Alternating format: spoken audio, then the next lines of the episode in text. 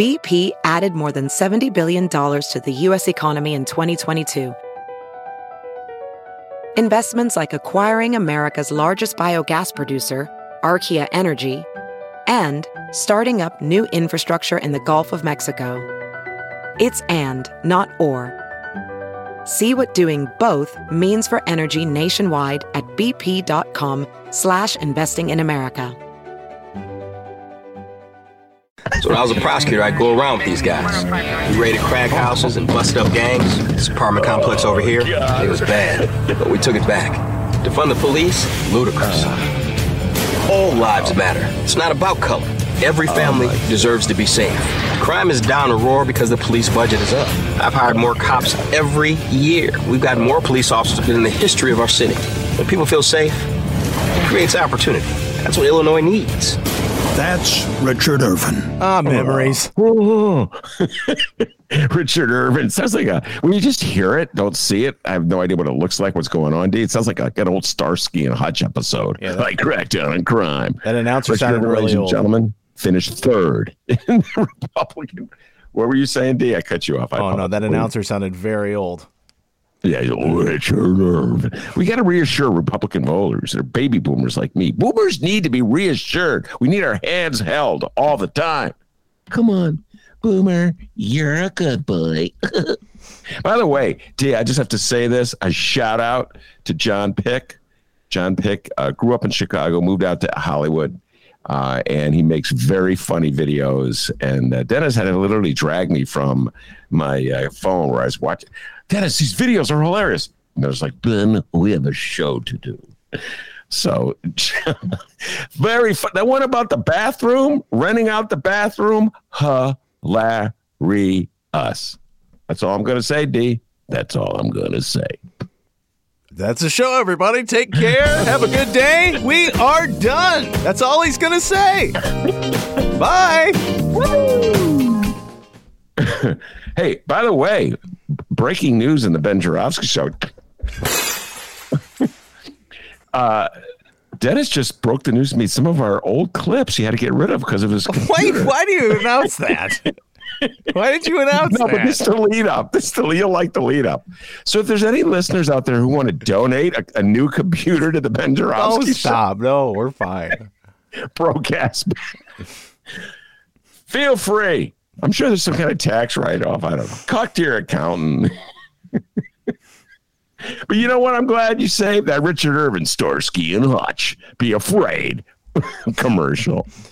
All right, your Ben Joravsky show for Thursday. We went way off the rails there. For Thursday, July 28th, this brought to you by SEIU Healthcare, Illinois, Indiana, the Chicago Federation of Labor, the Chicago Teachers Union, and Chicago Reader. ChicagoReader.com for all things there is to know the city of Chicago. Where to go? What to do? What to eat? What to drink? What kind of pot? Oh, we better clean up our act. Our guest is here. What kind of oh, pot to here. smoke? Yes. and so much more, including columns from our very own Ben Joravsky, Chicago Reader, chicagoreader.com. And if you want to help out this program, you can, chicagoreader.com forward slash Joravsky, J O R A, V is in victory, S K Y.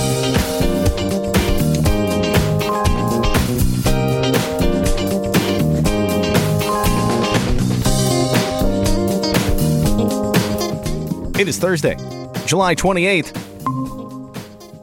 Whoa, we have two guests at the same time.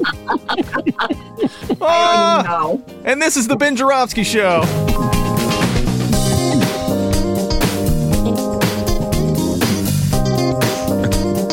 Today on the program, we've missed her. Heidi Henry.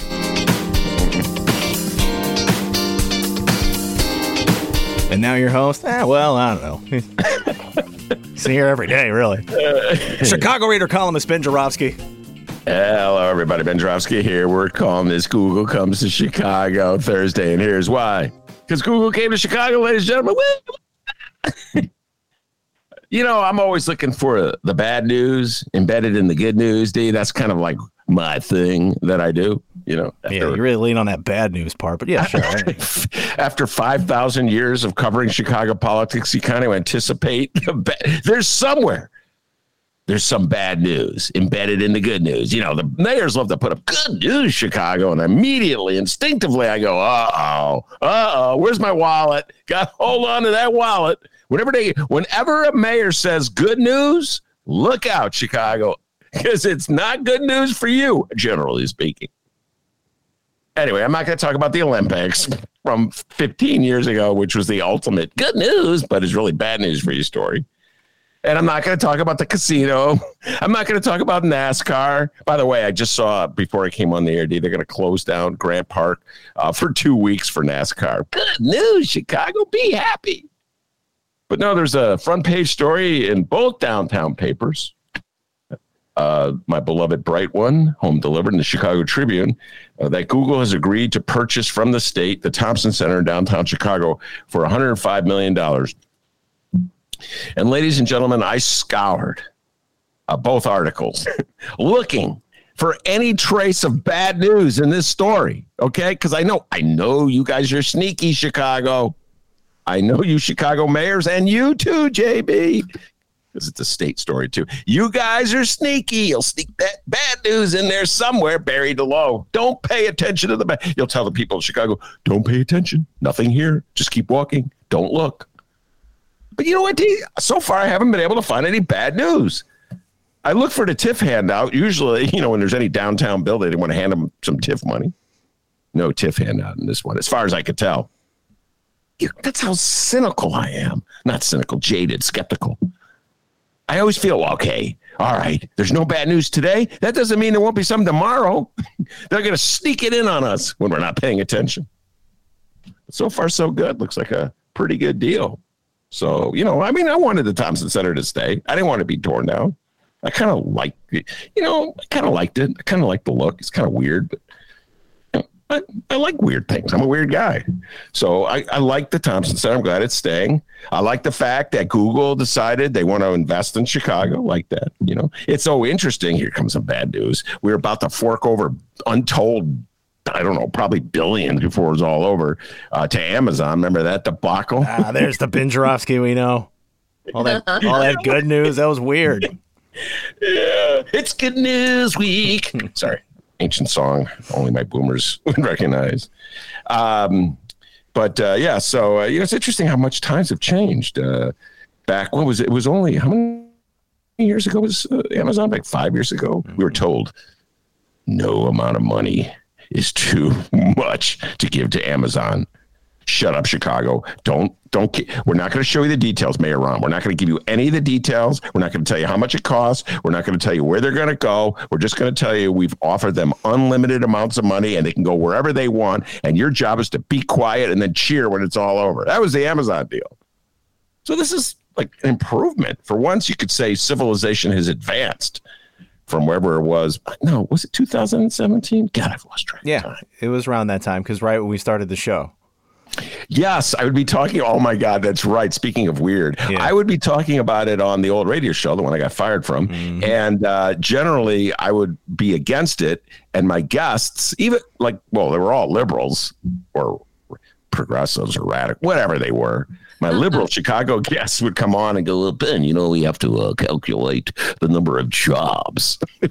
they were so afraid speaking out against Rahm, speaking out against, you know, the powers that be, a corporate decision, Amazon. They were so afraid. And of course, I got fired. So maybe they knew more than I did uh, for speaking out about Amazon. Anyway, this doesn't bear any resemblance to the Amazon deal at the moment. So kudos. How about that, D? I'm going to oh, say some good, good, news uh, to uh, Governor Pritzker and uh, Mayor Lightfoot and Google. I say nice things about you guys every now and then, huh? Shows you how much times changed too. Like 105 million for somehow doesn't seem like a lot of money these days. I don't know why. I don't know how.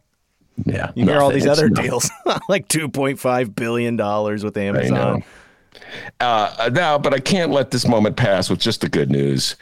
Uh, and before I bring on our distinguished guest, Heidi Henry, uh, I have to tell you the story in the newspaper about uh, Mayor Lori Lightfoot's bizarre vendetta against two public school teachers on the southeast side of Chicago. Come on, that's pretty low. So they were protesting. Uh, the decision by the city uh, to move the uh, metal crushing facility from the north side to the south side. We've talked about this a lot. General Irons. We talked about this a lot. We had Sue, Sue Sadlowski Garza, the alderman from that area, uh, who supports the plant. We've had people who are against the plan. More people who are against the plan f- than for the plan because generally I'm like, why are you moving it there? Now, Sue Sadlowski Garza said, there's jobs, Ben, there's jobs. But anyway, Mayor Lori, first Mayor Lori Lightfoot was for it. Then uh, she got su- sued by HUD, apparently not her literally, but the city. So now she's, I guess, against it. Uh, these two teachers from the southeast side of Chicago who've been consistently against it and leading the charge. One of them went on a hunger strike. The Board of Education, uh, the Chicago Public Schools, moved to fire them. And yesterday, uh, the board itself, all appointed by the mayor, uh, voted unanimously not to fire them, just to send them a letter of warning. And this is the part that struck me. This is so weird. This is straight out of like some kind of like uh, dystopian novel by Kafka. Um, Chicago Public Schools recommended firing the two for alleged, quote, repeated instances of poor judgment and bias in their instructional roles and in their faculty advisor roles, end of quote. Wow.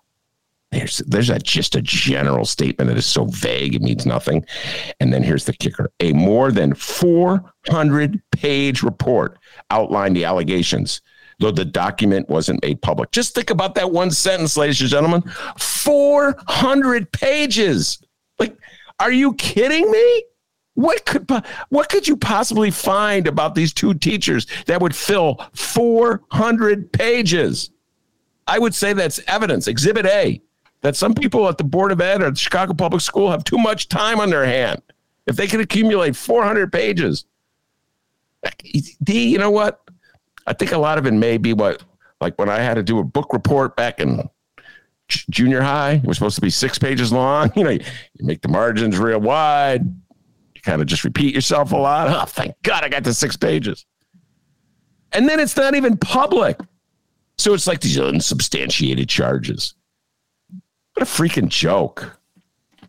Where's Joe Rogan to speak out on behalf of these people, by the way? Where are all my libertarian friends? Nowhere to be found, always hiding when you need them. All right. Anyway, so I was going to do good news, but I ended up doing bad news. Let's go to some good news. Heidi Henry, uh, our dear friend, our old friend, is back on the show. It's been a while. Welcome back, Heidi Henry. Hi, Ben. Hi, Dennis. How are you? Hey. We're doing well. Uh, Doing I well. finally got my camera to work. There we go. Oh, and she's in the barn. All right. Yeah. you need to know about Heidi Henry, ladies and gentlemen. We're gonna.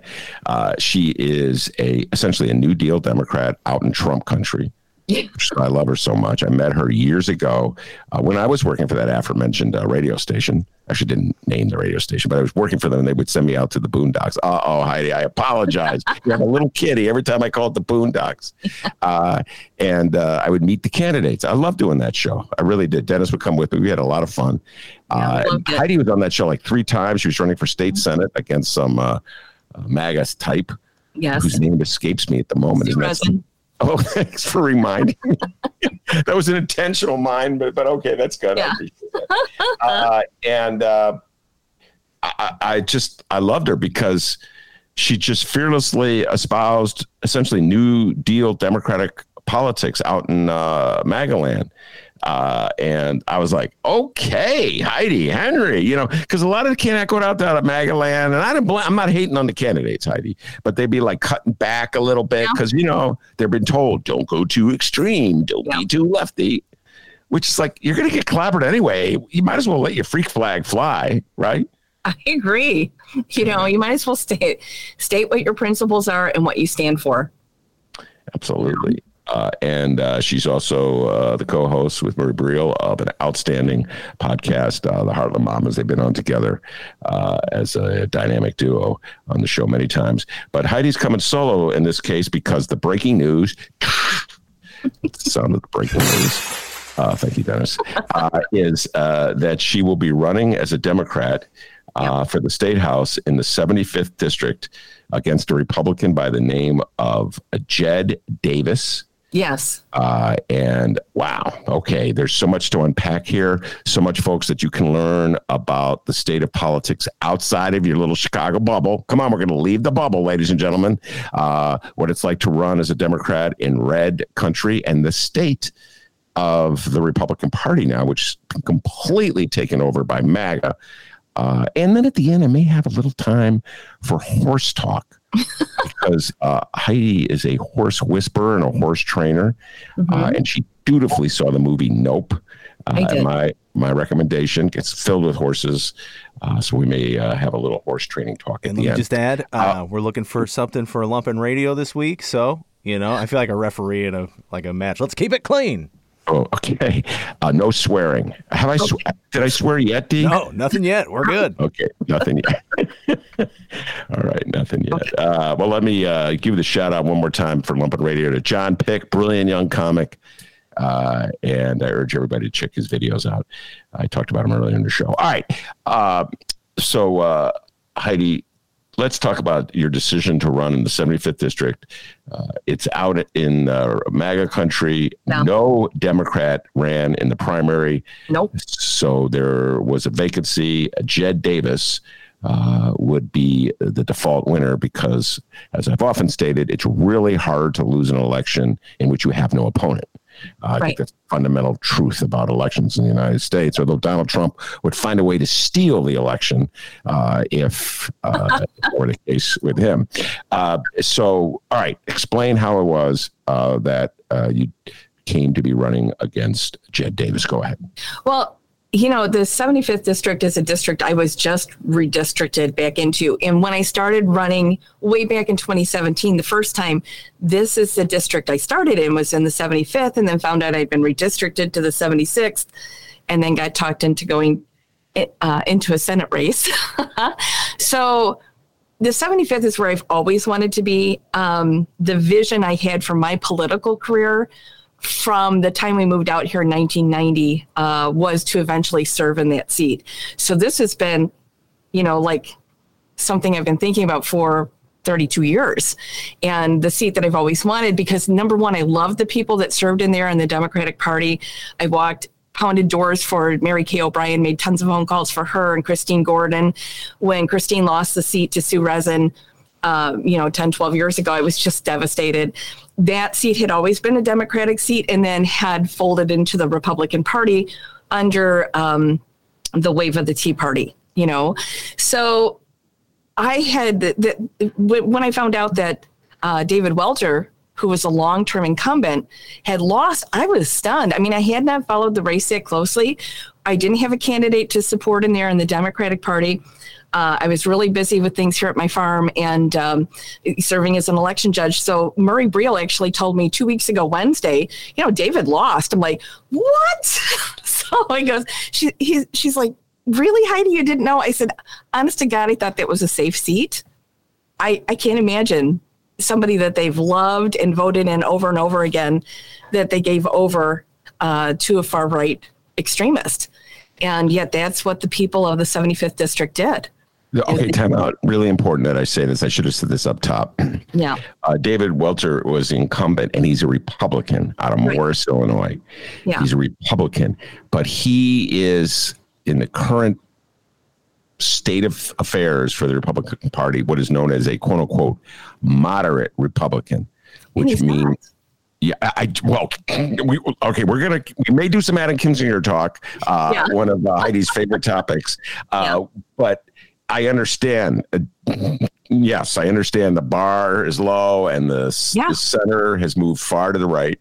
Uh, but the point is, he was ousted by a Darren Bailey uh, MAGA man supported by Dick Uihlein money Yep. uh, named uh, Jed Davis in, la- in last month's Republican primary, part of MAGA's domination, total control over the Republican. You now have to pledge allegiance to Donald Trump and MAGA if you're going to be a Republican in the state of Illinois. Wake up, people. This is the reality. Uh, and all right, Heidi. So that I'm sorry I didn't give that setup. Uh, Yeah. So, It's so okay. where, where is the 75th? Tell people So, the so territory.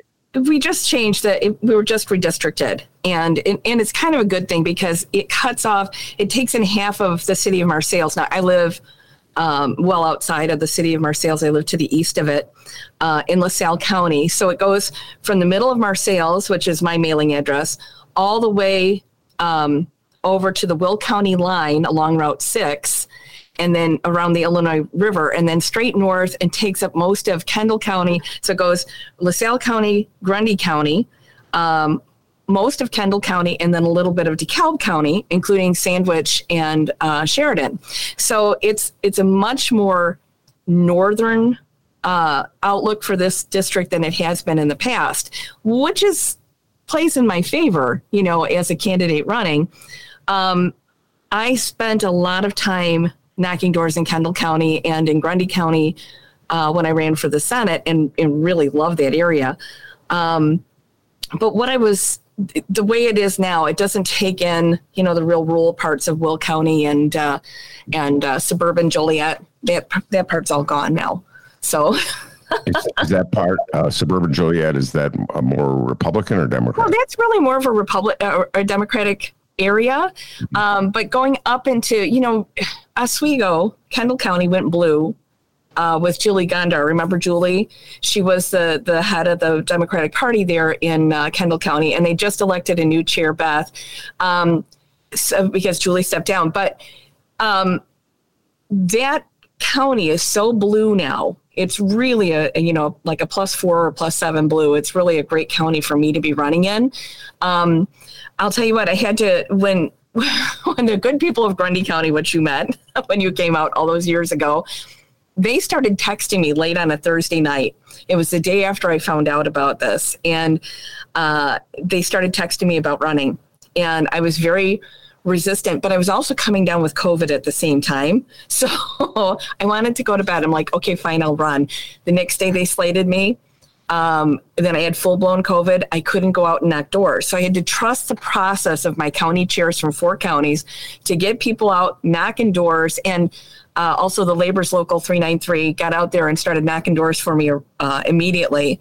I needed 167 signatures, and they sent me to Springfield on Monday with 491, which was really great. So, and I probably only got 50 of those by the time my doctor me to go out and walk. So, so the way it works is. Um, the uh, this is it's kind of an intricate little uh, yes. arcane system after the fact. Uh, yeah. So nobody declared and nobody ran in the primary itself. So it's a vacant spot. And as uh, uh, Heidi was saying, the committee people who uh, are Democratic Party officials yeah. elected by Democratic Party members can then slate a candidate to run. But that candidate still needs to gather the petition signatures, and that candidate's per petitions can still be challenged by opponents. Yes. So you gather, you dutifully gather the signatures. You need 160. You got 400, did you say? I got 491. Now, Ben, not only do they have to be signatures, they have to be people that normally vote in the Democratic primary. So you have to be very careful. These lists have to come from the recent list from the county clerk's office anybody who did any shenanigans voting for Darren Bailey or anything, you know, pulling a Republican ballot, they cannot sign for you. I had so many Republicans that wanted to sign for me. I'm like, I can't, not this time. You know, support me in the in the general, but I can't take your signature right now because it'll get get kicked off the ballot. So I went ahead and, um, uh, you know, we walked from these lists. My county my county um, chairs organized walk lists specifically from the county clerk's office. So it was very intricate. I have not been challenged yet. I know all 491 of those signatures are good. Anything we didn't think was going to make it, we tossed already. So, uh, I guess I still have a stack of stuff we didn't turn in. Um, it just, they were ones that I weren't sure if they were on the uh, the voter rolls for voting recently in the primary. But we went with them. Three different attorneys you know, four county chairs, um, the labor's local 393. Everybody went through those carefully um, to make sure that they were all clean signatures. So I trust. I had to learn to trust the process because you know me, Ben, I'm a workaholic. I, you know, I do my own stunts. so you need 491 signatures. I'm going to go for a thousand and I'm going to hit the road. So, but I couldn't because I had COVID. So. Yeah. Oh man, that must have really uh, just really uh, irritated that you couldn't go out. I got to say this about uh, uh, Democrats like Heidi, uh, Marie Parril, and uh, Julie, and all the others she mentioned. I have a, a strong affinity uh, for um, red area Democrats because they're up against it, Yeah. and uh, they're vigilant. They're on top of things. I bring them on my show as much as I can.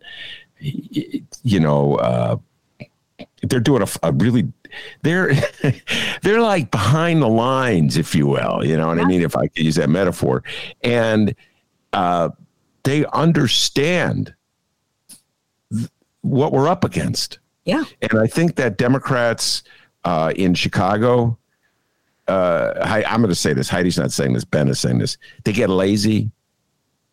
You know, um, they their tensions are easily diverted.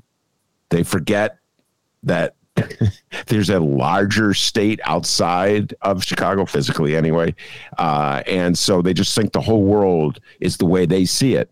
And then they wake up stunned on election day. How did this happen? Donald Yeah. Trump won. Am I right, Heidi? I mean, that's my read. Go. out out here, you know, when you know that you're in the minority and living in LaSalle County, I, I know, I mean, I worked as an election judge and I know the people, I mean, I know them personally that came in and, and collected ballots for me. And of course, you, I- you can't say anything. You just hand them their ballot and, and uh, give them their sticker after they, you know, put it through the hopper. And I think to myself, man, I, I know you well enough to know that you are voting against your own in- interests. I mean, I know you personally, but you can't say anything. But you know that because we've been flyover country for so long and forgotten for so long. Um, you know, Murray and I just did a, a, a show today about the insidious seep of the far right into rural America, just right in our backyard. And um, it's been creeping in here forever. And those of us out here, you know, with machetes trying to beat this, the weeds that are taking the garden back, uh, it's the rise of extremism, the rise of the, the far right rhetoric, the rise of the brown shirts, the rise of, of the religious right. The cacophony is deafening. You know, you, it's just getting louder and louder and louder. Now, I have to say that lately I've seen a bit of moderation, and I don't know if it's the January 6th t- trials or if people are just exhausted from the whole Trump diatribe. And I think that's some of it. I mean, we're losing out here. Kinzinger's been our congressman for quite a long time and uh, being replaced with uh, Lauren Underwood, which I couldn't be happier about. I mean, she is just incredible. Um, but for the people out here that loved Adam Kinzinger, loved him, this is really hard for them because they see him change in real time. They see his rhetoric change. Now, it's only on January 6th. They have to tell you all of his other rhetoric is exactly the same. He's still the same blowhard Republican, far right Republican. He just, you know, the coup the coup didn't happen the way in the election didn't go the way he wanted, so he had to change sides. At least that's how he feels. At least that's how I see it. You know, because I know if Trump had won, he'd be bucking for Secretary of the Air Force. That's what he wanted. And when Trump wouldn't even look his way, I think that was the beginning of the end of that relationship. That's how I see it because I don't see him as, I mean, I've had to deal with him so much in the last 10 years. He's not a stand up guy. So I don't know.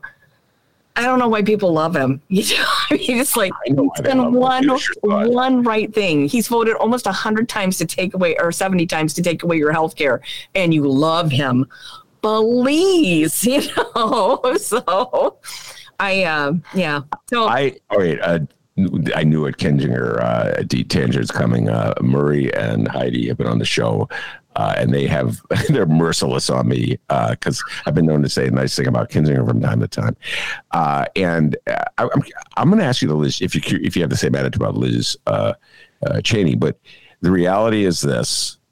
I've said it many times. I take very seriously the attempted coup uh, that um, we're now getting the details on what Trump was up to, uh, and also take very seriously uh, the effort by Republicans to use that fabrication that the election was stolen to justify uh, voting changes that will essentially give them an advantage going into the midterms and to the 2024 election. So I see the game they're playing. I see the scam they're up to. I see it playing on in Wisconsin and Michigan and Pennsylvania and Texas. I see it all over the place.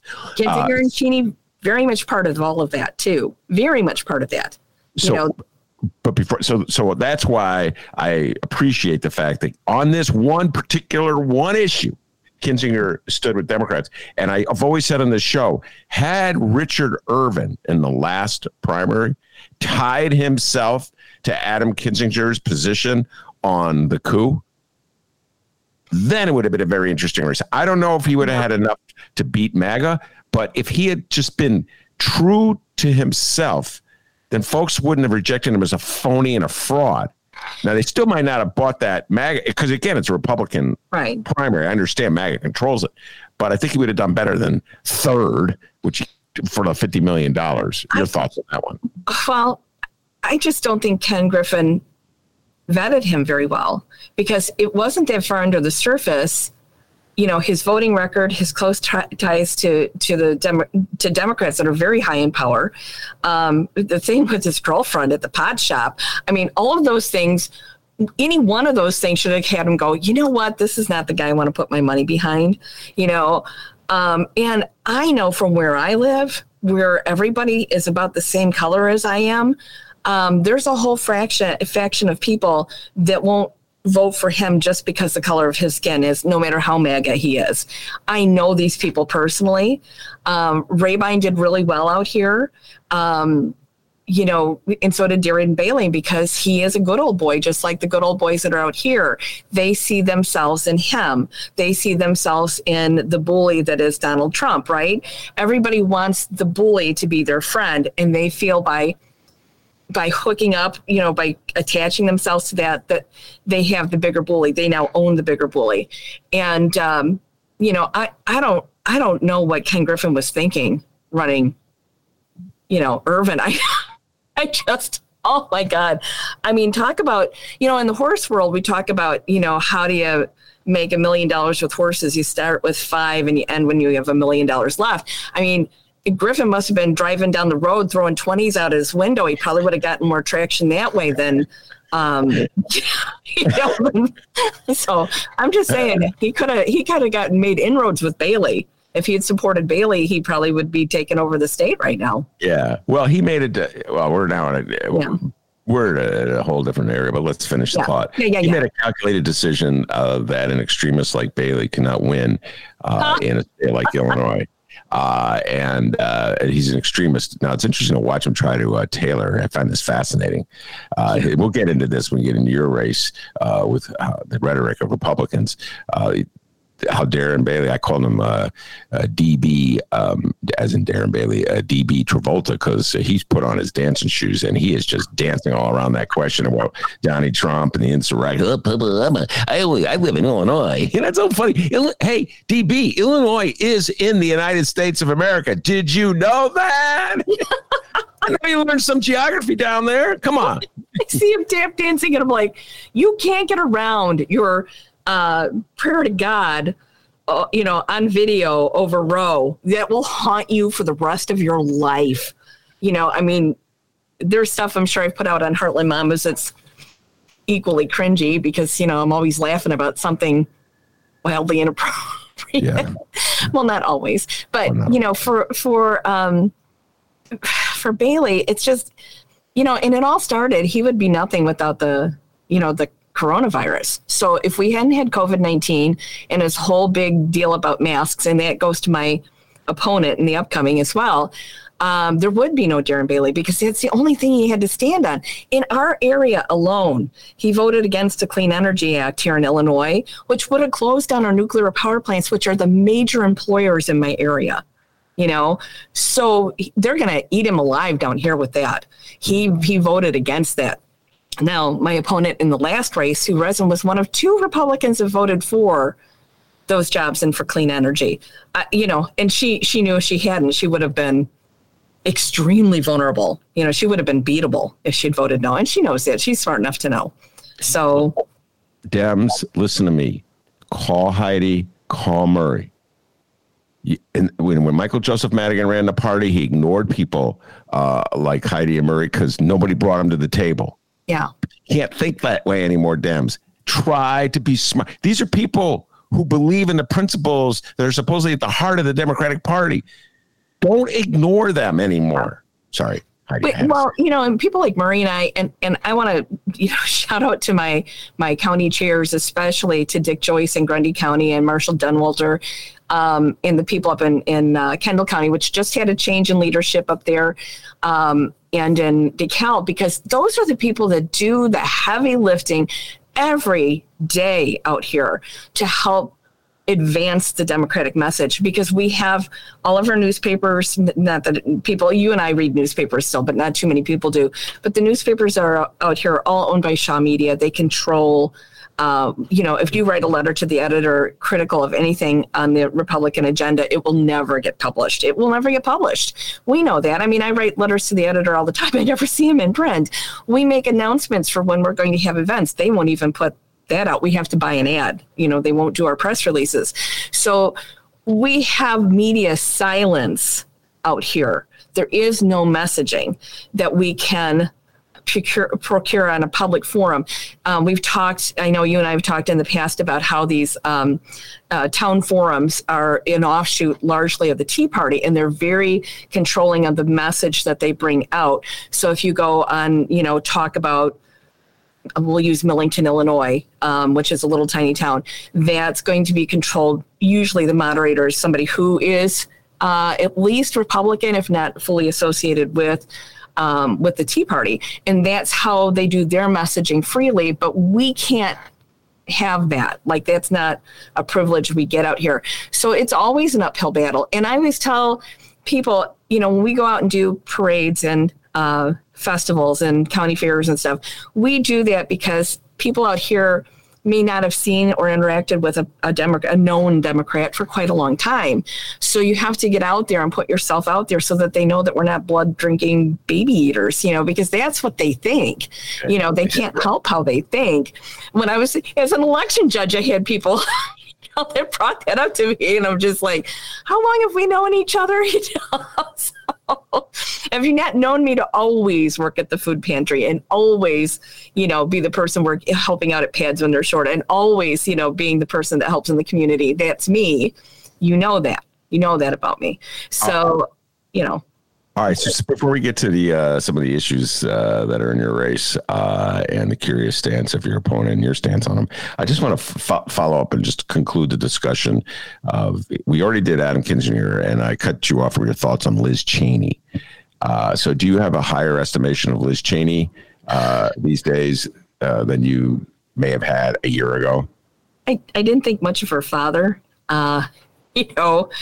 Um, because I think he was the architect of two wars that, that have cost us trillions of dollars and, and disrupted how many millions of lives. I mean, I, you know, one of the programs I, I have out here, Acres of Peace, deals with veterans with PTSD and suicide prevention. And and I didn't talk about that the last time I ran because it's like I don't want people out here photographing them and interviewing people. This is such a private time for them. But I deal with the crap from her dad every damn day. Pardon me, Dennis. Sorry, but but I feel very um, very strongly about that. The fact that they put these men and women through so much and then just abandon them for no real reason except for money. But my problem with Liz is that of the two of them, I think her she might be more principled than Adam, but I don't have never really followed her career. I hate her stances on the LGBT uh, plus community. I mean, it's just wow. She's come around some, but boy, the damage is done, isn't it? And she is a she's a pro life, anti healthcare, anti choice, uh, anti birth control, um, Republican stooge. It, for most of her career. So, yeah, she chose her country over her party, over her own political re- uh, career. And I give her big props for that. Does it change how I feel about her? No, I mean, the amount of people she's hurt and the amount of people Kinzinger has hurt with their votes and their actions, their words, their deeds. Um, no, you know, I mean, Kinzinger is getting doxxed now. Welcome to the party, Adam. It, it's it's a horrible feeling when you get doxxed because of your political beliefs, and you know, uh, you know, that's that's how that happens. That's what happens, Adam. And when I called your office about it, and you did nothing, hello, welcome, you know. so so um, uh, Liz is the same in the same boat. I mean, I feel bad for them that they're being. I feel bad for Welter for being reprimanded for his stances on just normal, somewhat humane things. You know, um, but wow, this is the world they helped create. Yeah. You know. Well, you have to stand. and this is what I'm saying. Let's go back to the urban question. We're gonna you. It's incumbent upon Republicans to do at least what Liz Cheney uh, and Adam Kinzinger have done. Yeah. And uh, choose country over party. And uh, the fact that so many Republicans aren't, and that they're trying to be slippery now, Yeah. like Darren Bailey, and pretend as though this uh, this crisis is not happening in real time right now. To Right now. as though it doesn't affect people in Illinois uh, is so disingenuous. Is so really politician like. So how can you claim you're a real genuine politician if when you're just playing the game like everybody else? Uh, Well, more Ben, how can you claim to be uh, an American citizen that follows and embraces the principles in the Constitution, in the Bill of Rights, uh, in the Declaration of Independence, and somehow have any at any time defended January 6th or called it less than what it is? How can how can he sit there and be in the party with Mary Miller, who quotes Hitler on the floor of Congress? and not find that reprehensible and want to reprimand her for that stance. That's the Darren Bailey people want to see. And if he was that person, he'd be he'd be difficult to beat. yeah. You know? By the way, I just want to. I think uh, Mary Miller uh, made. Oh, she her- walked it back, but No, no, no. she- I, I'm an expert on the, that quote unquote walk back, which I think was actually more insulting Yes. than the actual comment. Uh, but I believe, I don't think it was on the floor of Congress. I think it was at a rally, a uh, pro Trump Uh, rally right before I January mean, 6th. at the ellipse. No, she said Yeah. something. Uh, Oh, she something did? Okay. Yeah. So she she talked about um, because we Murray and I were talking a little bit about Turning Point today, and I hope you're going to do a big show on Turning Point. But um, we were talking about you know how her and Matt Gaetz are, have been featured speakers for them, and and uh, that indoctrination of high school and and uh, young adults, college age kids is terrifying. You know, you got to capture the minds and, and hearts of the youth, as Mary Miller says, and uh, and Hitler was right on that. But oh my God, Yeah. Wow. you either you either you are or you aren't, Yes. right? There's no there's no fine line. There's no shades of gray. You either embrace the Constitution and all the laws that we stand for and the freedoms um, and the, the right and ability of people to live the lives that they have that are their very own, or you don't. Yeah. Uh, by the way, when Heidi said, "quote uh, Hitler was right," uh, she was not saying she believed that. Oh, no. Uh, she was saying that's literally what Mary Miller Mary said. Miller said. I'm always, you know, hoping that the, the far right discovers my show so I can boost the ratings, and they go, "Heidi Henry said Hitler was right." right Yeah, that's what Mary Miller said. But, uh, uh, no, I never, you know what? I couldn't quote anything Hitler said except for Yeah. what Mary Miller said. No, Mary Miller is your go-to source for Hitler quotes. Yes. Uh, all right, and you saw fit uh, Republicans uh, to nominate her as your candidate uh, for Congress. Well done, MAGA. All right, uh, let's uh, discuss uh, some your opponent, Jed Davis. Uh, he's a rookie uh, and out of a town called Newark. Uh, with not New Jersey, Chicagoans, uh, Newark in Illinois. Find a. Democrat in Newark. wait, wait, wait, what'd you say? Find a find a Democrat in Newark. Yeah, find I a know all of them. So, Heidi knows every Democrat in uh, Newark, Illinois. Uh, all right. Uh, anyway, so um, I want I, I did a little just reading about the guy, far right winger, uh, but this the part. Just man, I mean, this is like yeah. I, I stumbled on this one, uh, Heidi. I'm sure you knew all about it because you you're you live out. Uh, you have to deal with these people.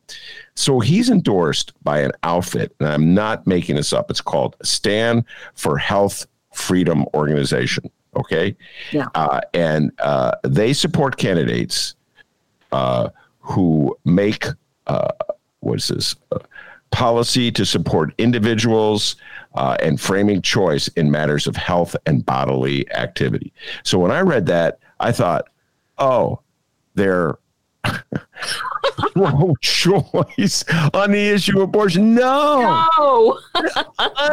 You know, MAGA, come on, come up with your own stuff. Stop. So MAGA, which has got this weird, bizarre obsession with the fertilized egg, they couldn't care less about the human being that comes out of the womb. They, in most cases, they hate those uh, creatures, those human beings. Uh, steals the rhetoric of the pro-choice movement when it comes Oh, yeah. to women having the right over their body and over decisions affecting them to justify their oppositions to the vaccine.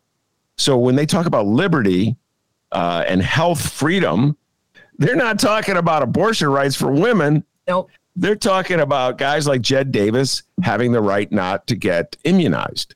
Right. Uh, and Heidi, you got to help me with this. I got to understand what what's going on in a person's brain where they use the rhetoric of the pro-choice movement against the pro-choice movement. Help me out here, Heidi. Well, I, I look at it that we did all the groundwork for them, all the legwork to to set those little phrases in, in place for them. And they just, you know, co-opted those phrases. And we know how well they co-opt stuff like save the children, you know, and my body, my choice. I mean, that's that's a Republican way. Come up with do your own homework. But you and I are about the same age. I've lived long enough to know people that were living with the after effects of polio. Uh, when I was a little girl, everybody walked home for lunch. Everybody. We came home and we ate our lunch and we watched Bozo Circus, right? That was like an everyday thing. And there was one girl who was Stephanie. She had to stay at school because her mom worked. Well, that was a real rarity in the 60s. Moms just didn't work when they had kids at home. But her mom was working because her dad was in an iron lung. You know, that's why Stephanie had to eat lunch at school in the secretary's office. So I'm old enough to have lived through that. I remember everybody going down to the school to get our, you know, um, to get our vaccines, our, our little sock, um, like it was like a little cup that you drank the, the Salk vaccine with, and then uh, the smallpox vaccine. I still have my small smallpox scar. Um, I know young men that had mumps when they were kids that were never able to have children. Uh, that's in my lifetime, you know, in my lifetime. So I never thought a public health crisis could have been handled worse than the AIDS epidemic when it first started. Never thought it would be handled worse because we watched how Obama handled Ebola. I mean, handled it. And H1N1 just handled it, you know, and made sure it didn't spread all over the world. Uh, kept it where it was at. Very little got into this, this country because it was handled, right? But because of mistakes from the top down and this weird rhetoric, we put politics and political ideology over public health, which is just insane. Jed doesn't want he doesn't care if the kids are vaccinated to get into a school.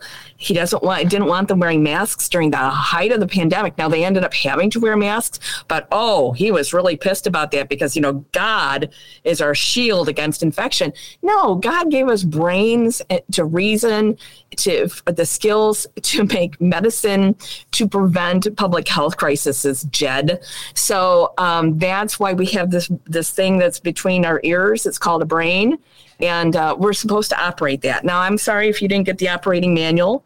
Uh, maybe you attended your school instead of going to public school. But in my public school, we learned about uh, public health and how it was important to wash our hands and stay home when we were sick and to cough into our elbow and not spread germs and diseases on everybody. So, um, I, I just, you know, my mother was an RN. She had a master's in nursing. She didn't live long enough to just witness this. I can just see her right now. You know, she had seven children. We, I was a germaphobe before it was cool because my mom made sure we washed our hands. She did not want sick children home; it would ruin her day. You know, so we had to, you know, uh, take our vitamin C and take our, our Flintstone multivitamin and wash our hands and not sneeze on one another. And if we used a Kleenex, it better go in the trash can and wash your hands afterwards. She was, uh, you know, really big on hygiene. And I remember her talking about how surgeons used to not wash their hands before they did surgery and how they finally figured out that that was what was killing people is the germs that they were bringing into the wound. So into the surgical site. So all of those things I remember. And I keep thinking it's basic public health to protect the children that are in your care. Why is that so hard? Why why take a position that's so contrary to the health and well-being of the people that you're paid and given to care for? And I just want to remind everybody uh, that uh, Jed Davis, who's running as for state rep uh, in the 75th, is not repeat underscored not the only Republican uh, who has taken this position. Oh, yeah. That God uh, has. David Welter took that position. Even, even who did you say? David Welter. I mean, he oh, was Oh, in, okay. on the floor of the house and ripped off his mask and exited like a big, like a big overblown deal because he wanted to be BFF with with uh, Bailey. Yeah, so he DC, yeah. pulled off the mask and stormed out of the house. You know, That's like, what I'm saying. It's like the moderates are they the, the moderates abandon the, the party. They, There are no moderates in the Republican Party anymore, ladies and gentlemen. The guy they call a moderate took his mask off because he was afraid of people like uh, Jed Davis. But I just can't. Uh, Tom DeVore, who's running for Attorney General as Republican, was the one who filed the suits yes. uh, against the state, uh, against Pritzker, et cetera, and so forth. Uh, and of course, DB Darren Bailey uh, what got in, kicked out of the house for one day, expelled because he refused to wear a mask. Uh, this is the height in the middle of it all, and We was before we had vaccines. We nobody knew what we were dealing with. We still, I mean, the fact that I'm double vaxxed and double boosted, and I still got, I mean, all things considered, probably a mild case of COVID, but I haven't even had a head cold in probably ten years. So it was like, I'm such a whiner when I'm sick. That's why I don't like to get sick. Uh, no, but uh, yeah, though that's uh, so that's the roots of Jed Davis's campaign uh, and extreme MAGA person. It'll be interesting to see. Now, do you think? Okay, so as I said, DB uh, Darren Bailey uh, is um, a little scared doing the tap dance, doing that John Travolta, or more like Fred Astaire because it's a tap dance. Not that elegant. What's not that? Not that elegant. not Ellie. Okay, so it's, it's it's more like me dancing. Okay, uh, uh, but uh, on the issue of Donald Trump and the insurrection, because he doesn't, he's hoping that uh, he can win a few swing voters. Do you think uh, Jed Davis will have uh, any uh, concerns uh, about that, or will he go full MAGA? I think he already is full MAGA. And the reason I say that is because of the uh, homophobic and transphobic phobic, um, rhetoric that's on his page. It, it's extreme. And especially regarding sports, you know, uh, he has a K through 12 school, and there will be no trans athletes on his teams. And I keep thinking the NCAA and the Olympic athletes, they all have, they've all kind of pivoted for this. And there's hormone testing to make sure that you're within normal hor- hormone uh, ranges to compete as a woman or as a man. And I realize this is still new, uncharted territory for us. I know that. But we have to understand that there's got to be a place on this earth for all of us. We can't be exclusionary because somebody is not like us, right? It's not ours to to detail how someone else lives their life. And if anything, being peaceful and kind to one another should be everything about everything that we do. But I I look at, at some of his rhetoric. I mean, it's very um, somebody sent me something he said about you know women should vote as their husbands dictate or not vote at all it's all of those things ben that adds up to someone who's so far to the right that they've lost the vision and purpose for humanity which is to be different you know we're not supposed to be exactly the same and um, my mother used to say if we were all exactly the same we would get bored with one another which is really a shame you know uh, and to embrace all the flavors and and colors and diversity on the earth because she explained it as a garden when I was a child. And I had a I had a really cool mom. She was not a hippie. but whenever she I had questions about why somebody was different than me, she would always explain that that's just how they were made and that's exactly how they're supposed to be and it's not my job to question it. You know, it makes life a lot easier when you don't question other people's uh, hair color choices. Um, those are choices. But when they're born um, male in a female body or female in a male body or somewhere in between or um, the fact that they have brown eyes and they wanted green or um, I don't know, Ben, anything. Is it really any of my business? I don't I don't care. I've got enough things to do. I don't need to worry about how somebody else lives their life. As long as they're not hurting anybody.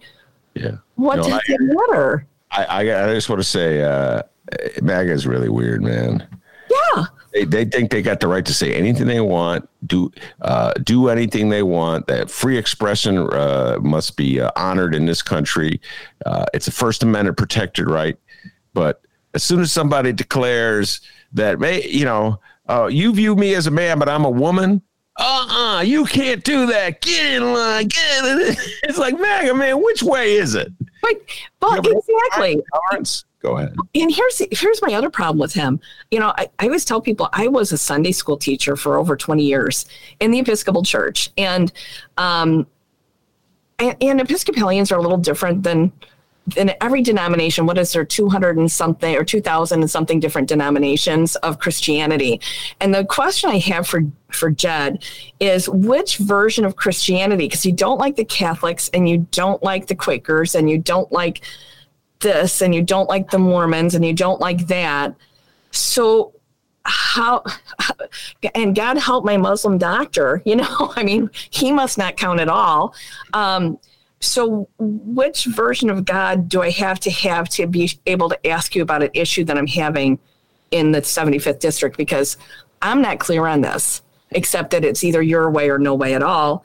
And it's like that with reproductive rights, with birth birth control, with vaccinations, with mask wearing, with um, with uh, uh, curriculum at school. I mean, honest to God, you know, he's pounding the earth his chest about CRT, not even bothering to understand what that even means. You know, does he have a law school there at, at Parkview Christian Academy? I don't know.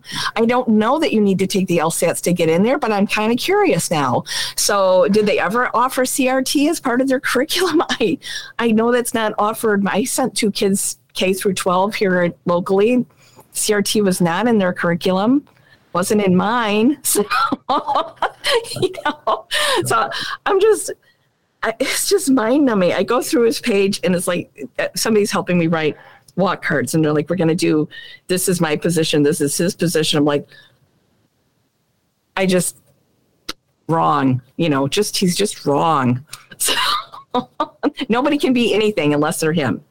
All right, so that's Heidi Henry running uh, for state rep, 75th district. I know I'm going to bring her back for more conversations to talk about the issues, but I want to close it down by talking about Heidi Henry, the horse whisperer. Uh, Yeah. Heidi um, loves horses, ladies and gentlemen. She's doing this interview. You can't see this as audio only, but she's doing the interview uh, from her, her barn with this all kinds of intricate ropes in the background. Uh, and you, Heidi, and I, as as uh, much kinship we have on politics, couldn't be more separated when it comes to horses. I'm like, oh, okay, look, keep that horse away from me. I'm not getting anywhere near that horse. Heidi gets on the horse. She rides the horse. She Yeah. whispers to the horse. Uh, and so I'm in passing when I booked Heidi for the show, said, Oh, I just saw Nope, uh, Jordan Peele's latest movie, which I think you would want to see because it deals a lot with horses. It's about horsemen. Uh, uh, and uh, uh, in Cal, I guess it's California. Yeah. And then it has spaceships. Kind of a weird, wacky movie, but there's a lot of horse stuff. So I would love for, to my shock, she went out and saw it. I'm like, whoa, caught me off guard with that one. Uh, and so before the show, we had a very brief conversation about horses in the movie. Yeah. And you pointed out a movie that's all about man's cruelty uh, to animals kind of fostered a little cruelty to a horse. I'm saying it. Well, at one point, Ben, they leave Lucky. The, all the horses, like the chapters in the movie, are the horses' names, right? Yeah. Jean Jacket, and I don't remember the Ghost, and and this one named Lucky. And Lucky is kind of the star. He does a lot of the stuff. And uh, at one point, uh, Lucky got left. If number one, they were hauling him in a horse trailer with the window open and the grate down, which any horse person knows you should never do because they tend to jump out that window and they will do it on the highway. But they can't get all the way out, so they hang there until somebody has to come and tranquilize them and cut the trailer apart to get them out. It's a whole hot mess. We just never do that. So, so here's me. I'm watching that movie and I'm fixated. Why is that window open? Somebody should shut that window. You know. so, and then at one point, they left Lucky in the trailer and they went and got something to eat. Like they pulled in the driveway after a long day of Lucky at work and they leave him in the driveway in the trailer and they all go out and get fish sandwiches and they're talking about how good they are. And I looked at my husband and I said, Lucky's still in the trailer. Like that's appalling to me. Yeah. I love Lucky. Go go hose him down, ramp his legs, pack his feet, you know, make sure he's got something to eat and put him in his stall for the in his clean stall for the night. So uh, I uh, am going to be assembling uh, a uh, crew of uh, movie people. Uh, none of whom I believe know anything about horses, but they're really astute movie people. They either make movies or obsessively watch movies. yeah. and I, I, I actually gave them the, the assignment to see Nope. They were going to see it anyway. We're going to do a Nope deep dive because I'm a big Jordan Peele fan. But I will make a point of uh, raising your critique to them because I, it's pretty ironic uh, that a movie about man's cruelty uh, to animals, and that's a huge chunk of what this movie is about. Yeah. Uh, I was so re- I was so relieved when they when OJ the character said something about we got to go get Lucky out of the trailer. Like, oh, thank God! I was ready to go out to. That- it- that said, I must make a confession. Uh, for a guy who's scared to ride on a horse, and yeah. I have always loved those panoramic shots Oh yeah. of the cowboys on the horses or the Indians, whoever's on the horse galloping through the Yeah. mountain. I just, uh, and there's a lot of those big vista scenes uh, in this movie, big screen movie, folks. If you're going to see it, uh, you got to see it on the, I think uh, Heidi would agree with me that if you're going to see it, see it on the big screen because it's Yeah. a big screen movie. And go see it in Ottawa, Illinois, because they've got these big, you know, seats at Rock and they're super comfortable. So yes, Dan, I, my husband and I went to go see it last night and uh, had a big bucket of popcorn and uh, probably too much soda because I couldn't sleep last night. But um, that's the first. I think I told you the first movie we've gone to see in probably four years. But a lot of that is because I'm I'm a workaholic and. Yeah. I get in from the barn so late. Our daughter's home from college right now over the summer, so I have a little more freedom to go do stuff. You know, now that I'm a candidate. Yeah, It's like- I have freedom to do stuff like running for office. Well, Uh, it's not until November, so she she said, "I'm going to step in and take care of everything here. You go run for office." I'm like, she's got me. Right. So yeah, she's a good person. She's going to be a chiropractor one day, Ben. Okay. I Yeah, put her mom back together after after some Uh, nights. and if you fall off that horse, she's going to have to really put you together.